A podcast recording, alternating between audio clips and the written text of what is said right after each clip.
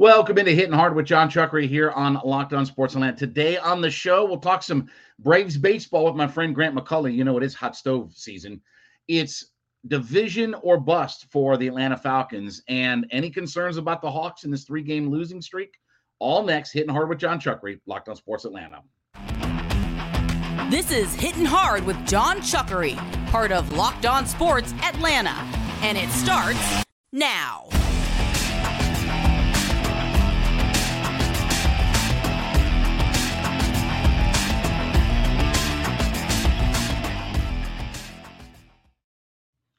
Hitting Hard is brought to you by Bet Online. We ask you to head to youtube.com, put Locked on Sports Atlanta into your search browser. When you get there, hit that subscribe button. We are now over 5,000 subscribers. We appreciate everybody being a part of our community. Download us for free on all of your favorite podcast platforms, including Spotify and Audacy. Leave us a five star review. Roku and Amazon Fire. You can check us out there as well. And of course, give me a follow on my personal Twitter page at JMCH316. We bring into the program my friend. You can check him out on the postcast for Locked On Braves. Grant McAuley is joining us. Give him a follow on his personal Twitter page at Grant McAuley. And Grant, let's start with this.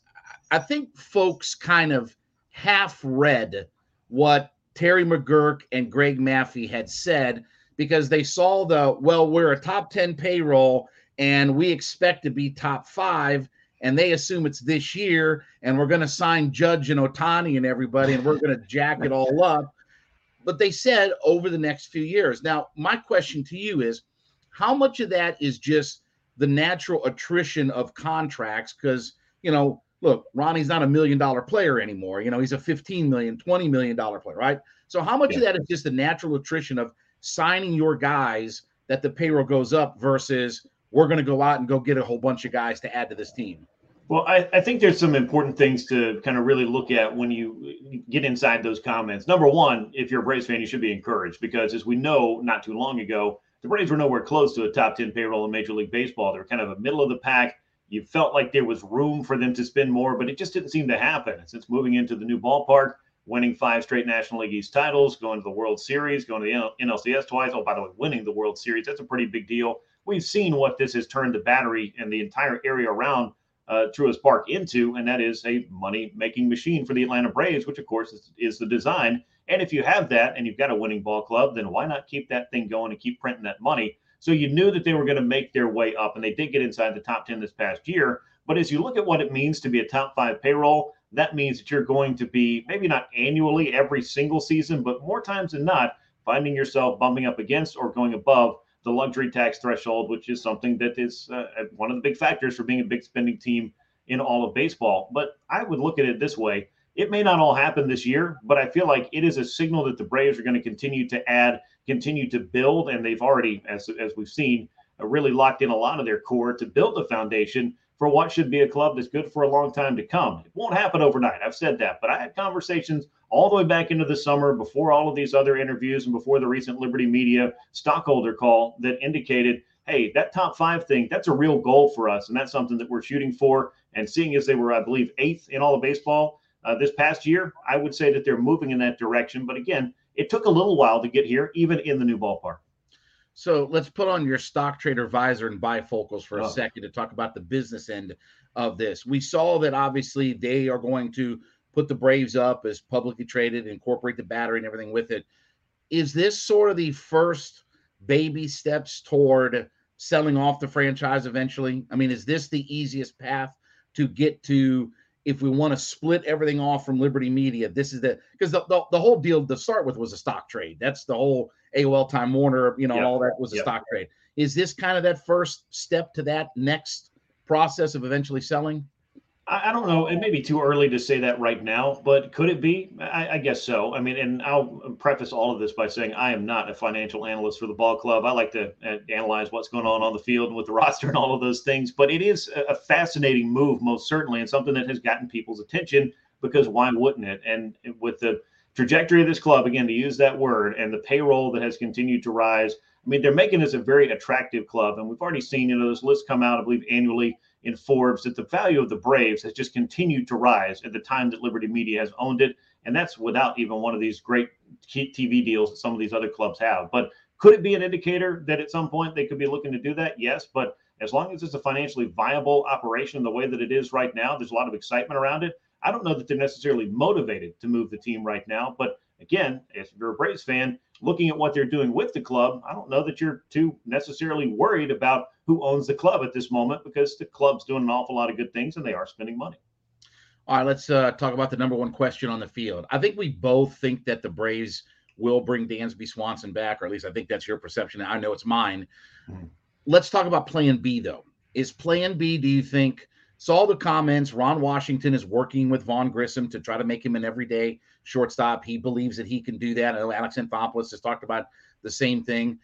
If, if for whatever reason Dansby is not here, you think it's more likely that Grissom gets his shot to start every day, or they go out on the market and find themselves again, not Trea Turner or probably even Correa, but they go out and find themselves a free agent that they think is an everyday guy there are just not a lot of good options outside of the top tier shortstops that we've talked about with Dansby Swanson. And that, of course, is Carlos Correa, Trea Turner, and Xander Bogaerts. And I, I, know that you look at those top four guys, they're very different players. A couple of them, I think, in Correa and Turner's case, are very likely to get 200 plus million dollars, maybe even pushing the 300 million dollar threshold if Scott Boras is able to really drum up that market for Correa this time around. Xander Bogaerts, though, is also going to be a 25 to 30 million dollar a year player, and that's I think the expectation that Dansby's camp is looking at is that you know we're going to figure out how to get the best deal that we can for the most years that we can. But I know that Dansby has said, and I've heard him talk about it. You know, this is where he wants to be, and he is the one that's going to steer the ship for his negotiations. So at the very least, I don't think we're going to be sitting back trying to unpack all of the baggage that went with Freddie Freeman's departure from the Braves and everything that uh, you know we might still be talking about for years and years to come, depending on how it plays out. But there are not a lot of good free agent shortstops out there. And I just look at Vaughn Grissom as a guy that I feel like he came up, gave the Braves that nice jolt for about three weeks. But if you get inside his StatCast info and look at the fact that he had a very low hard hit contact rate, and yeah. some of those things just lead me to believe maybe as one of the youngest players in all of baseball, he gave the Braves a little bit this year to let you know that he is a player in the future. But I don't know that I'm ready to hand the keys over to Vaughn Grissom and let Dansby Swanson walk if I'm the Atlanta Braves. So I'll go all the way back to how you started it out. I still feel like a reunion with Dansby Swanson and the Braves or a continuation of this relationship is the thing that makes the most sense for both sides. Yeah, I agree. It, it would be. I think. Look, I love Vaughn Grissom. It would be hard to just turn over the most important position on my diamond right over to him and say, "Go get it, kid. Go, go, go learn the position and be that guy." Let me ask you um, your thoughts about Kenley Jansen about the idea of bringing him back is it too easy to just say Iglesias will be the closer next year? We're not even thinking about Jansen, or would you be open to bringing Kenley Jansen back for another year and see what he's got and and kind of roll with you know how they did it with him and Iglesias you know this past season? Yeah, I mean, I'd be open to it certainly. I don't know how the Braves are going to look at you know, and we talked about the payroll a little bit earlier. I mean, there's going to be not finite amount of funds, but we've seen that they spend a certain amount over the offseason. Then they look at what can we do in season to supplement this club. So Alex Anthopoulos is not going to go empty out the entire bank account to try to get off-season help. So if you've got somebody like Iglesias, it pretty much takes away the impetus to feel like, oh, we've got to go get a proven closer. Like you've got a guy who's a proven closer. You've also got a pretty strong bullpen built around him. Now, would Jansen make that mix better? I think that he would. I know that some people look at the couple of bad weeks that he had and, and some of the blown saves and think, oh, well, he didn't really offer a whole lot. But by the time he got down the stretch, the Braves bullpen really found its stride. And unfortunately, they just didn't get a long postseason run to do what they did last year and, and, and you know, have that kind of night shift version two going on in the postseason. But I think Jansen would make the club a little bit better. But I also feel like if you go out and supplement with some other, you know, good leverage arms that could help you out in that sixth, seventh inning, maybe see what Kirby Yates is able to do in year two. They did sign Nick Anderson already from formerly of the Tampa Bay Rays as well. That could be a move that could be kind of an under the radar one where you don't have to go out and spend 10, 12, 15 million dollars on a ninth inning arm when you're already spending 16 million dollars on Raisel Iglesias, which.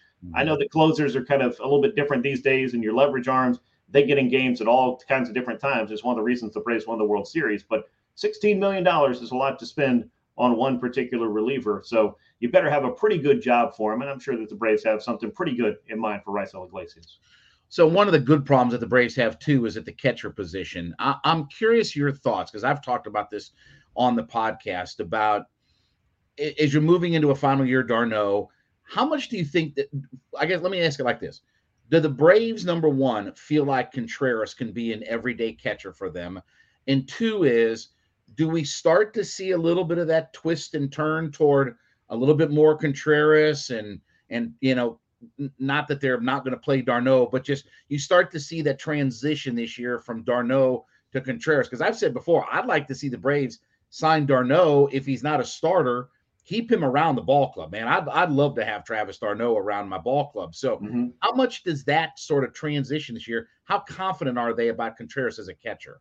Well, uh, number one, they are very confident about William Contreras and especially the strides that he made this year behind the plate. We all saw what he did offensively. Right. You knew that power was in there, but he took a big step forward in terms of plate discipline and adding into becoming just a more complete hitter than he was in 2021 when he kind of got thrown into the fire, so to speak, because the Braves went through half a dozen catchers with Travis d'Arnaud on the injured list. But I don't know that they're going to make the transition really in 2023. I feel like it'll look a lot like it did this year. But the one place that I would like to see William Contreras, if he's not behind the plate, might be DHing, you know, two thirds of the time. If you're not going to go out and get somebody else to put in that spot, and we can leave the Marcell Ozuna discussion for another time, I'd like to see William Contreras in the lineup as much as possible because I do think he makes that kind of an offensive impact. And maybe that's the way that you get him some more bats and then figure out as you go forward what that transition could look like. But I think there's a lot of pros to having two catchers that you feel confident about and the ability to be able to split that playing time and not ask one of them to have to catch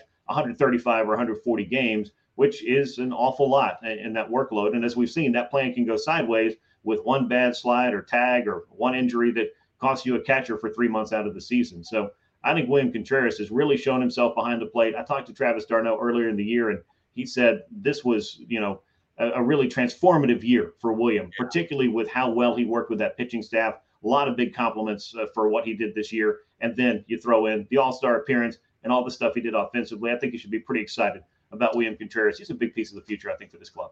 All right, last question, Grant, because this is going to be, I, think, fascinating. Is what do you do with Marcell Ozuna? You know, we saw the Cubs are going to eat 23 million. He's got whatever it is, 36 or 37. If there's that one one million dollar buyout or whatever that to get him to get him what do you do? You, you can't play him, right? I mean, is that the is that the only thing that we feel confident in? Is that they're not going to play him, or is he going to get a shot? I, I'm just fascinated what's going to happen with him.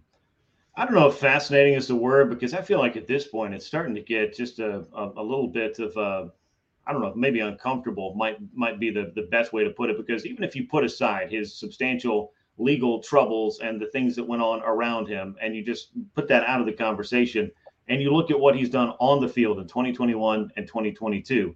Outside of popping a few home runs, he's been one of the most or one of the least valuable players, everyday players in Major League Baseball yeah. since yeah. the start of 2021. So if you're just talking about numbers, and again, I understand all the other dynamics that go into it, and I understand that he's owed $37 million. He does not make your club better in the big picture. And I think when you get to the granular level about what does this guy offer to the clubhouse, well, there's some obvious questions about how exactly you know he brings you know that aspect to the Atlanta Braves or what exactly he does for the Braves in that regard. So I think it's at this point you, you see what you can get for him, but if it comes down to eating the money and letting him go, I know that that's not how you necessarily want to get into the big payroll spending, but sometimes addition by subtraction is something that can really help a club out. And I would much rather see somebody with the kind of promise of, of a William Contreras getting the valuable advance at DH.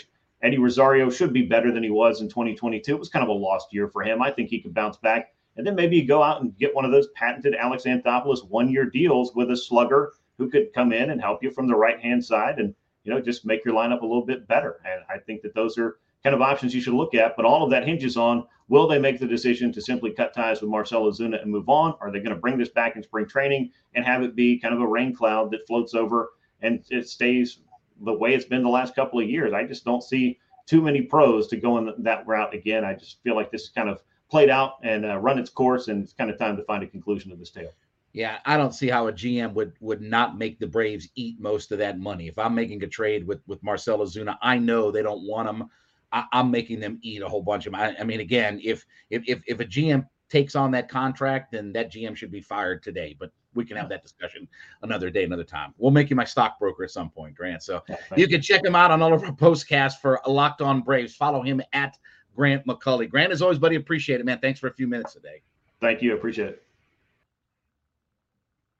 All right, I want to talk about my friends over at Bet Online. Listen, betonline.net is your number one source for all of your sports wagering information. So, listen, it's really simple, right? We got college football still, championship weekend, NFL games are getting cranked up. We're coming down the home stretch.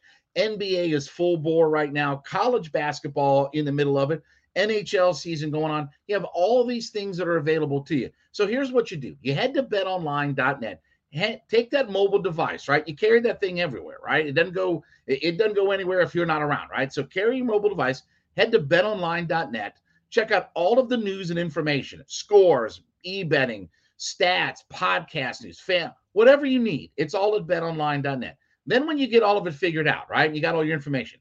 Now get in on the action. You want to jump in on college football weekend? Do it. You want to jump in? You think the Falcons are a good place? We Do it you, you think that, you know, whatever, Kansas is the play in, in college bat, do it. It's all available at betonline.net. So take the mobile device, head to betonline.net, check out all the information they have, get in on the action.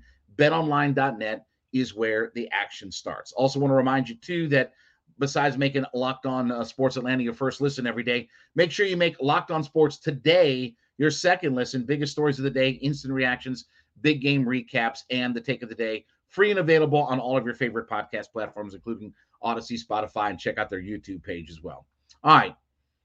It has now become division or bust for the Atlanta Falcons. Okay.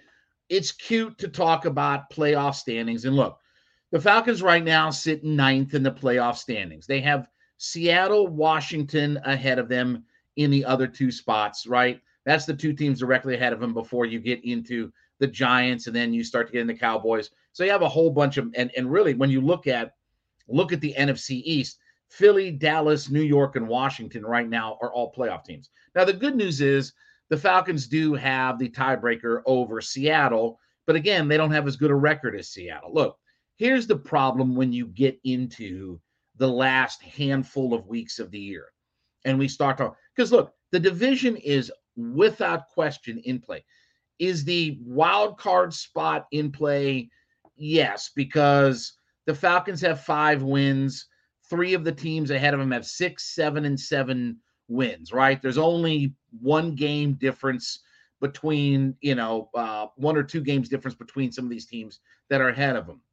But realistically, when when you talk about this is what it gets into jumping over teams, right? You have to, you don't control your own destiny. You have to win, they have to lose, right? I mean, that's where it starts to get into trickiness about how do I get up? Okay. Well, I need that. Well, the problem is, too, is that you got a whole bunch of teams in the same division that are going to kind of play one another. Look, the division is definitely online. Let's look at the Tampa Bay Buccaneers and what they have left. Okay. So they've got the Saints coming up on Monday night. All right. That's at home. Can they win that game? Absolutely. Are they just bad enough, the Buccaneers, that is, pronouns pal, just bad enough to lose a game like that? Sure, they can. Hell, they just lost to the Browns. Why, why could they not lose to the New Orleans Saints? But then it's San Francisco. You're going, they go to San Francisco. So you're headed out west late in the year, going to play in San Francisco. Then it's back home with Cincinnati. They're looking to be a playoff team at Arizona, again, going out west home with Carolina and on January 1st, New Year's Day. And then, of course, you know, here in Atlanta against the Falcons. So while that's not murderer's row of a schedule or anything like that, it certainly is there, given the way the Buccaneers have played, there are certainly plenty of landmines, right? There are certainly plenty of trip up moments. So, look, I know they went on the road and played Cleveland, but they lost to the Browns. That's a team that we beat can, can and that's the thing. The, the wild card is they still have that dude at quarterback, right? I don't care what Brady's numbers have been. I don't care how many divorces he's going through. I don't care how many other owners' weddings he's showing up at. I don't care how much he doesn't like his former head coach. I don't care. Here's what I do know. The dude is still the seven-time Super Bowl winning quarterback. And and it's dangerous when you get into betting against guys like that. That's the danger, right? Can the Falcons win this division? Yes. But at this point, it is division or bust. And what that means for the Falcons, okay, realistically for the Falcons, you have to beat New Orleans, you have to beat the Buccaneers, so you have to win both of your divisional games that you have left because we're we're done with Carolina obviously. And you're probably going to have to I'm not going to say you're going to have to run out on the on the table, right? In the final 5 games that they have and don't forget the Falcons have a bye week, so they get through the Steelers game, they got a bye week. So only 5 games left for the Falcons. You're probably talking about 4 and 1 with beating the Saints and Buccaneers, right? So you're talking about the 5 games left. Steelers, Saints, Ravens, Cardinals, Buccaneers, okay? Do I think the Falcons are going up to Baltimore and winning? No. But certainly they should beat the Pittsburgh Steelers at home. I don't care if the Steelers won last night. They're not a very good football team. Can certainly go down and beat New Orleans. You have to win that game. The Ravens, I'm going to chalk up as probably a loss. Home with with Arizona, you win that game, and then home with Tampa Bay, you win that game. But if they're three and two, that ain't going to win the division either because they don't have the tiebreaker right now over Tampa Bay you know, with with head to head divisional record, all that, they don't have the tiebreaker. So four and one is a must. Beating the Saints and Buccaneers is a must. Okay. If we put those three things on the table, yes, I think the Falcons can find a way to win the division. And that means a home playoff game at some point, right? That means you get a game at Mercedes Benz Stadium. And look, I'm not telling you that the Falcons are going to go far in the playoffs and all this, and the other, blah, blah, blah, blah, blah, blah, blah. I get all that. But what have we talked about consistently all year long? It is winning games. They want to win games. The front office wants to win games. They're putting out the players they think can win them the most games. They're not rolling the dice and taking a chance on a rookie quarterback as to what he can or cannot be.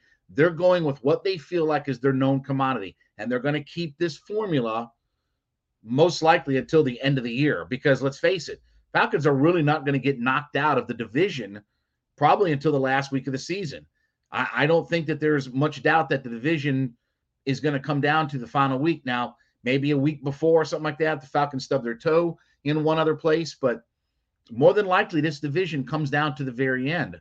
And part of that is the the, uh, the schedule for the Falcons. Part of that is not trusting the Buccaneers. Again, the Buccaneers in the last handful of games, they could run it. It's still the Buccaneers. It's still Tom Brady. I don't like betting against Tom Brady, but they certainly don't look like the same team.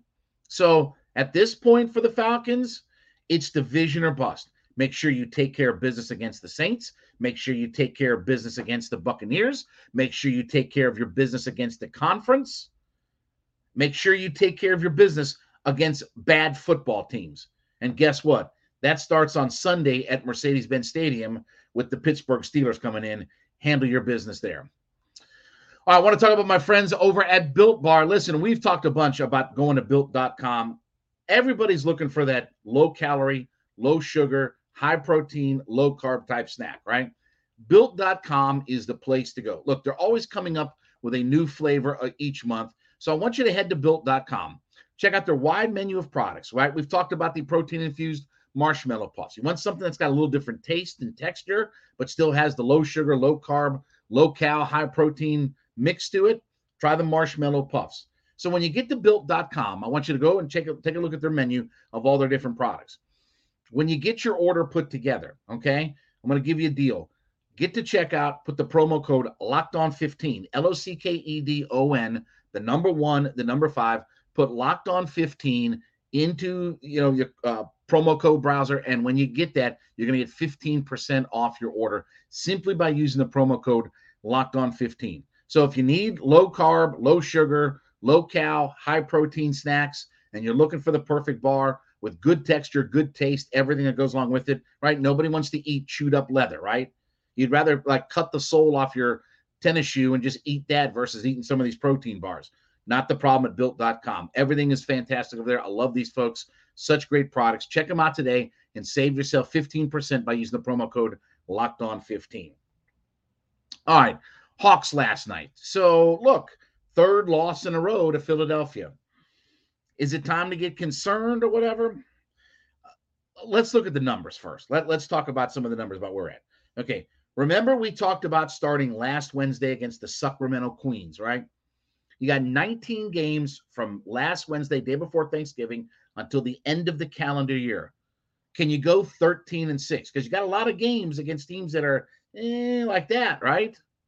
One of them's tomorrow night, where you get the Orlando Magic, the Orlando Muck It Ups, right? So they're not a very good basketball team. So look, there are plenty of opportunities to win a bunch of games in this stretch of the schedule from from last Wednesday until the end of the calendar year, December 30th, when they play the Lakers. Okay. Well, so far in four games, the Hawks are one and three. um, these last three games that they've lost in a row, because remember, they beat the Sacramento Queens. I was at that game on Wednesday. Then they've lost three in a row, including the Houston Rockets, right? Including the Miami Heat, who've not been a very good team this year. And then last night to Philadelphia. The problem is this you've blown leads of 16, 11, and 16 in those three games. The Hawks are now 27th in the NBA in fourth quarter shooting. 27th in the NBA uh, score. I'm not shooting, scoring, excuse me. 27th in the league in fourth quarter scoring. You've blown three double digit lead. You've blown a double digit lead in all three of these games out there. Am I concerned? A little bit because you got to get things on track pretty quickly here. I mean, here's the problem. You know, yes, it's a long season, it's the NBA and things like that. But there are times and opportunities on your schedule that you have to make some hay. You know, because the season is so long, you can't look at it as an 82 game snapshot. You have to take stretches and chunks and chips and chooks and everything else and look at it from that standpoint. This is one of those stretches because what happens is when you get to January 1st, now you're on the West Coast, right? Now it's again the Lakers, the Clippers, you know, Golden State, right? It, it's going all the way out there and spending time out there. And look, most teams that go east to west and west east, that's not exactly what they want to do, right? You're on the road for a while, you're not home, you're not in your bed for any length of time, you're spending a bunch of time out on the West Coast you know, look, it, it, the attrition of just going out there, a lot of teams don't fare well. Remember, the, the, biggest reason the, the Hawks got off to a one and eight start on the road last year is because they had to go to Phoenix, Denver, Utah, and I, I, there was another team. I don't remember what team it was, but you know, you got off to a, a rough start on on the road, and that's going to happen. It's you know when you travel across the country, guys aren't always going to be motivated. They're, let me let me assure you. Talking, you know, my friend Sam Mitchell, former NBA Coach of the Year, Guys aren't going to play hard for 82 games a year. They're not. I mean, it's just the reality of it. So when you get chunks and chinks and chunks and chips and all this kind of stuff in the schedule that says, hey, here's a chance to get healthy and make some hay, you got to do it. You got to do it. And it's a couple of things. One is Trae looks like he's a little bit passive of late. You know, I need him to be my leader. Go out there, get it done, get your shooting down, be the leader scoring on this team. And I'm going to continue to say this. Okay. And you can hate me for it. You can put the comments in. You can tell me I'm a hater, this, that, and the other. If John Collins is going to just keep hucking up threes and not making it again in this in this four game stretch, okay, this four game stretch we talked about, right? Starting last Wednesday and through last night, okay, he's two for 19 from three, two for 19. What's more concerning is he's he's got he's 9 of 14 from the free throw line, but the fact that it's only 14 free throws. If you shoot 19 three-pointers and only make 2, you darn sure better and I really wanted to swear right there. Darn sure better tell me you're getting the free throw line more than 14 times as my 6'10 power forward. Well, he's a stretch. It okay, I don't care about all that stuff. You're a 6'10 power forward who's two for 19 in your last four games. Hucking it up ain't the answer. When you're shooting 22% on the season, hucking it up more. Get to the basket, get to the line, shoot the mid range jumper if you feel like you have to do whatever you have to do. But two for 19 with only 14 free throw attempts. Because remember, you know, basketball 101, you get fouled on a shot, you get two free throws versus your one shot. So when you're way below the number of threes on free throw attempts, something is wrong when you're a 6'10 player. Okay. Collins ain't Dirk Nowitzki. All right. He ain't that dude. He ain't good enough to stand out there and just huck it all around. He's got to find other ways to be a part of the offense. And in this four game stretch, he's averaging 12.75 points. He's under 13 points a game. So I need Trae. I need John. I need these guys to step it up. We heard today Landry Fields said Bogi's going to be back soon. Good, great. Okay. Give me more bench scoring. But Hawks have got to get this thing figured out because what you don't want is the season to start going sideways because you're going to run out of excuse. Now all of a sudden it becomes okay. Now we're into February and we got to start winning games because we didn't take care of our business early on and things like that. Got to shoot the basketball better. Got to get more aggressive at times on their offense. And I need my superstar and Trae Young to not be passive either. All right, well, thank you so much for making Hitting Hard with Jon Chuckery your first listen every day. Make sure you make Locked On Sports today your second listen, the biggest stories of the day, instant reactions, big game recaps, and of course, the take of the day. You can find them on YouTube, Odysee, all of your favorite podcast platforms.